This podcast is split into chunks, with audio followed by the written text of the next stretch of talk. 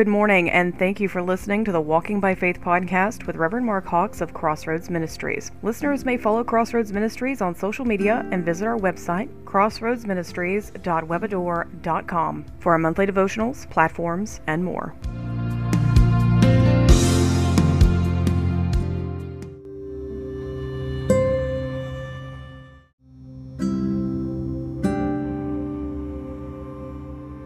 This is a Walking by Faith podcast, and I'm Mark Hawks. Thank you so much for being here with us again today. I want to continue with Paul in the 23rd chapter of the book of Acts. He goes before the council, he goes before the Sanhedrin court. In the 23rd chapter of the book of Acts, in verse 1, let me read it. And Paul, earnestly beholding the council, said, Men and brethren, I have lived in all good conscience before God until this day. So let's go to the Lord in prayer. Heavenly Father, we thank you once again for the opportunity. Lord, we pray that you would bless your word as it goes forth. In Christ's name we do pray. Amen. So in verse 2, and the high priest Ananias commanded them that to strike Paul on the mouth. Now they perceived that Paul was being disrespectful. Paul would have shown proper respect for him had had he known that he was the high priest. So in verse 4, and they that stood by said, Revileth thou God's high priest? Paul says in verse 5, he says, he said, Brother, he said, I, I did not know that he was the high priest, for it is written, Thou shalt not speak evil of the ruler of thy people. It has been said that Paul had some eye problems, that he, had, that he, that he couldn't see clearly. We know that when he was converted, when he came to the Lord, the Lord smote him with blindness for three days. And after three days, Ananias came and prayed for him. The scale fell from his eyes, and he received his sight, and he began to preach Christ and him crucified in the synagogues. So we know we know that he was blind, but it, we have some indication in the Bible that he had a, an eye problem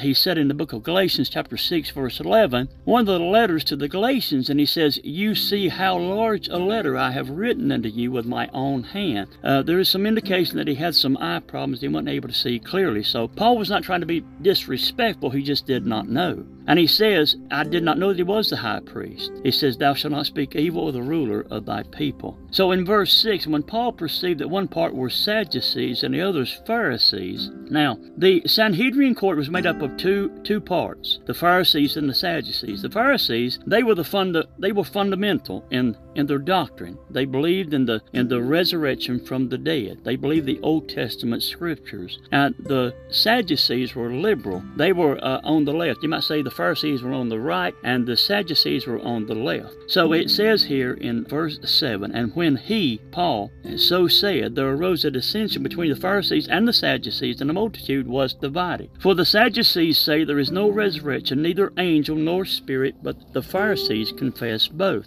Verse 9 And there arose a great cry, and the scribes that were of the Pharisees, they uh, said, We find no evil in this man. The Pharisees said, We find no evil in this man named Paul. But if a spirit or an angel has spoken to him, let us not fight against God. So in verse 10, and when there arose, and when there arose a great dissension, so there's a division. So when there arose a great dissension, the chief captain, fearing lest Paul should have been pulled in pieces of them, commanded the soldiers to go down and take him by force. Once again, the uh, chief captain has to, uh, he has to uh, conduct once again a rescue mission. What Paul was said to them has upset them so much that they're divided among themselves. They're going to get ready to tear into him again. So he sends his soldiers down there and take him by force from among them and to bring him once again to the castle. You know, when I think about the Lord Jesus Christ and the gospel of Christ, the gospel and the word of God was brought down to us from heaven's door, from the portals of glory, right to our doorstep. You say, Well, Brother Mark, what do you mean? What I mean is that the word came from heaven's door right to our doorsteps, to where we live. In St. John chapter 1, verse 1, the Bible says, the beginning, in the beginning was the Word, and the Word was with God, and the Word was God. Christ is the Word of God manifested in the flesh. That's what I mean. The Word came down from heaven right to our doorsteps. As the Apostle Paul attempts to explain his position and his conversion to the Sanhedrin court, you know, when I think about Christ and his teachings, his teachings are so clear. In Matthew chapter 5, he explained the scriptures so clearly.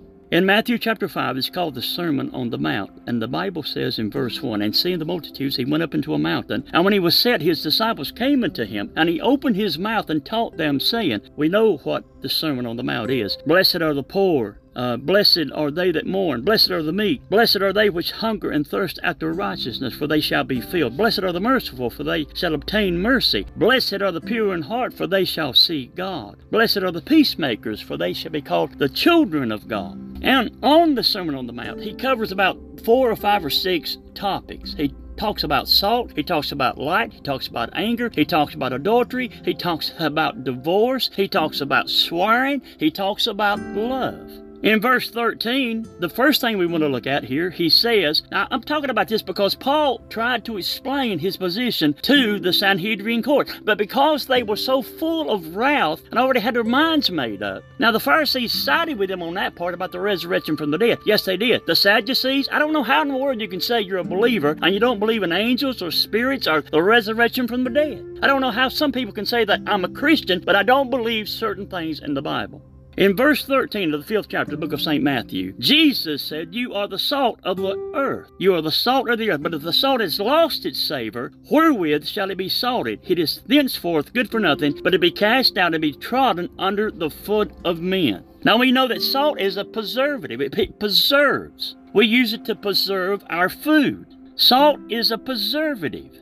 On one occasion, the scribes and the Pharisees, they came unto Jesus and they said unto him, I think it's in Luke chapter 5, verse 33. And the scribes and the Pharisees came unto Christ and said, The disciples of John the Baptist, they fast. They fast and they pray. And the disciples of the Pharisees, they fast and they pray.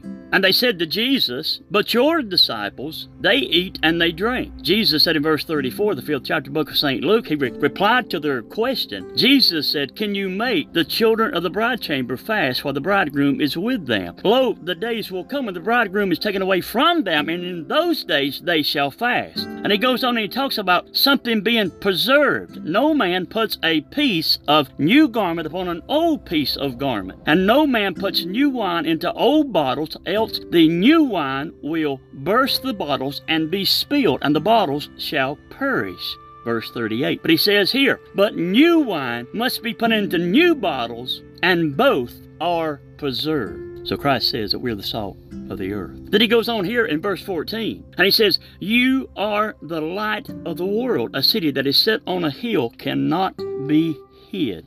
Then he says in verse 17, Think not that I, I am come to destroy the law or the prophets. I have not come to destroy, but to fulfill. Then he goes on down here in verse 20 and he says, For I say unto you, except your righteousness shall exceed the righteousness of the, of the scribes and the Pharisees, you shall in no wise enter into the kingdom of heaven. Now he uses this term about three, two or three or four times here in the fifth chapter of book of Matthew on the Sermon on the Mount. He says, You have heard that it was said by them of old time, verse 21. Now he talks about anger, anger. You remember when God told Moses to strike the rock?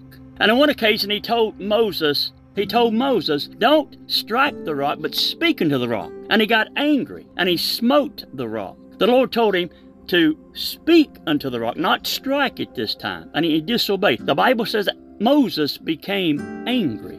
The Bible says that anger rests in the bosom of fools. Jesus said, But I say unto you, verse 22, that whosoever is angry with his brother without a cause shall be in danger of the judgment. In Luke chapter 15, the prodigal son, he went away, spent all his living on riotous living. And the Bible says that when he came to himself, finally in the process of time, he came to himself. He found himself down there in a far away country. He ran out of money. When he ran out of money, he ran out of friends. He spent all his money, all his inheritance upon riotous living, wine, women, and song. He was buying drinks for everybody at the tavern, and he was the highlight of the town buying drinks for everybody. But when the money ran out, all his options ran out. And the Bible says in the 15th chapter, the prodigal son, that when he came to himself, he said, ah, What am I doing down here? I will arise and I will go back. I will return back to my father's house. And I will say to him, I'm no, no longer worthy to be called thy son, but make me as one of your hired servants. He comes back. He had a long way to go back home because he said he went into a far country, so I'm, I'm assuming he had to walk or hitch a ride every once in a while, but it took him a while to get back home to the father. And the father ran and met him, threw his arms around him, put a ring on his finger, put a brand new robe on him, brand new shoes on his feet, killed the fatted calf, started having a celebration. But it so happened that his older brother, he was out in the field. He heard the commotion, he heard the celebration, and he inquired of one of the servants, What in the world is going on? He said, Haven't you heard? He said, Your younger brother has returned, and your father has killed the fatted calf, and now they're celebrating. well, this didn't go down good. This didn't sound right. He couldn't believe what he was hearing. He did what? And the Bible says in the 15th chapter of the book of St. Luke, when the older brother learned that his younger brother had came back and the father killed the fatted calf, the Bible says that he that he would not go in because he was angry. In other words, he was out there pouting. Hello? He was out there doing what? He was out there pouting. He was angry and he was pouting. He would not go in, but the father came out to him. And the, and the elder son said to him, Father, I've never disobeyed you. I've never done anything like he's done. I've never done anything like he's done. I've never rebelled. I've never spent my inheritance and wasted it like he has. And now he comes back and now you do this for him. And the father says to the elder son, Son, I thought it good when, you, when your brother came back to kill the fatted calf and rejoice and to celebrate because he once was dead, but now he's alive. He once was lost, but now he is found. And son, thou art ever with me, and all that I have is thine. But what kept him back from seeing things from a proper perspective was that he was angry. We'll do things when we're angry and we'll blow our top and we'll say we'll give them a piece of our mind. And 99% of the time we'll regret it. Why? Because we're angry. Verse 28 of the fifth chapter of the book of Matthew. But I say unto you that whosoever looketh on a woman to lust after her has committed adultery already with her in his heart. Verse 32, talking about divorce. But I say unto you the words of Christ, that whosoever shall put away his wife. Now, in the time that Christ came upon the earth, the Jews will put away their wife if she burns the biscuits. Well, I've got a right to divorce her. I'm going to write a bill of divorcement. That's what Moses gave me. I'm going to write a bill of oh, oh, she burned the biscuits. And I'm going to write a bill of divorcement and get rid of her and get me a brand new wife. Frivolous things. They would use any excuse at all just to divorce their wife. But I say unto you that whosoever shall put away his wife, save for the cause of fornication, causes her to commit adultery. But whosoever shall marry her that is divorced, committeth adultery. Again, you have heard that it has been said of, of old time, referring again to the Old Testament. He says in verse 34, But I say unto you, swear not at all, neither by heaven, for it is God's throne let your communication be yea, yea, nay, nay, for whosoever is more than these cometh of evil. You have heard that it has been said of them of old time, an eye for an eye and a tooth for a tooth. Boy, I'm going to get them. I'm going to get them. It's the last thing I do. I'm going to get them. I'm not going to let that bitterness go. I'm going to hang on to that anger. An eye for an eye and a tooth for a tooth. But Jesus said unto us, If one shall smite thee upon the cheek, turn the other cheek. Now he's talking about love.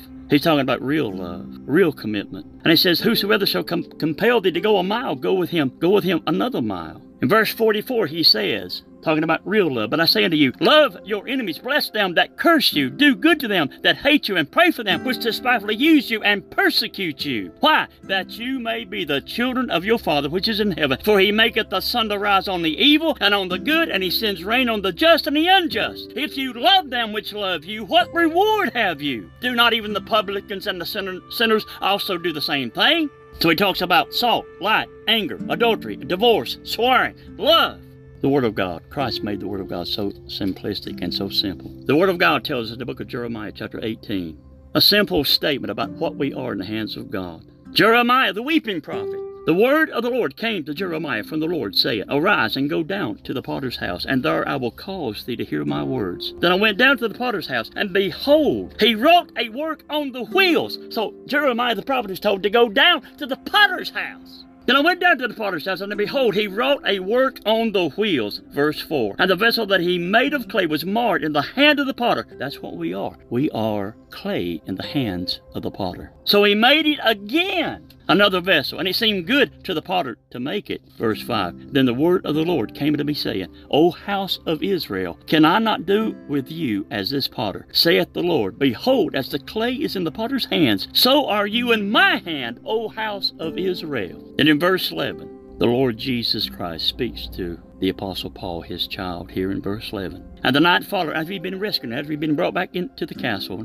rescued from the Sanhedrin court of the mob. And the night following, the Lord stood by him and said, Be of good cheer, Paul. That's what the Lord Jesus said to him. Be of good cheer. Be of good cheer, Paul. For as you have testified of me in Jerusalem, so must you also bear witness also at Rome. So we'll close there. Thank you so much for being here with me today. May the Lord bless you until the next appointed time. In Jesus' name, amen.